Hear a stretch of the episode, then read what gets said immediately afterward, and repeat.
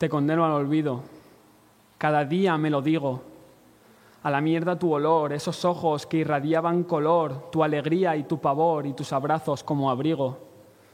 Hasta luego.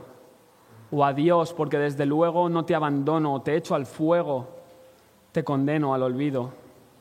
Que Él sea compasivo, porque yo voy a serlo tanto como tú lo has sido. Y no es un castigo, aunque sí quieras verlo. Estoy harto de no tener el mando. Lucho por olvidarte hasta darme cuenta que en parte al pensarlo, joder, te estoy recordando.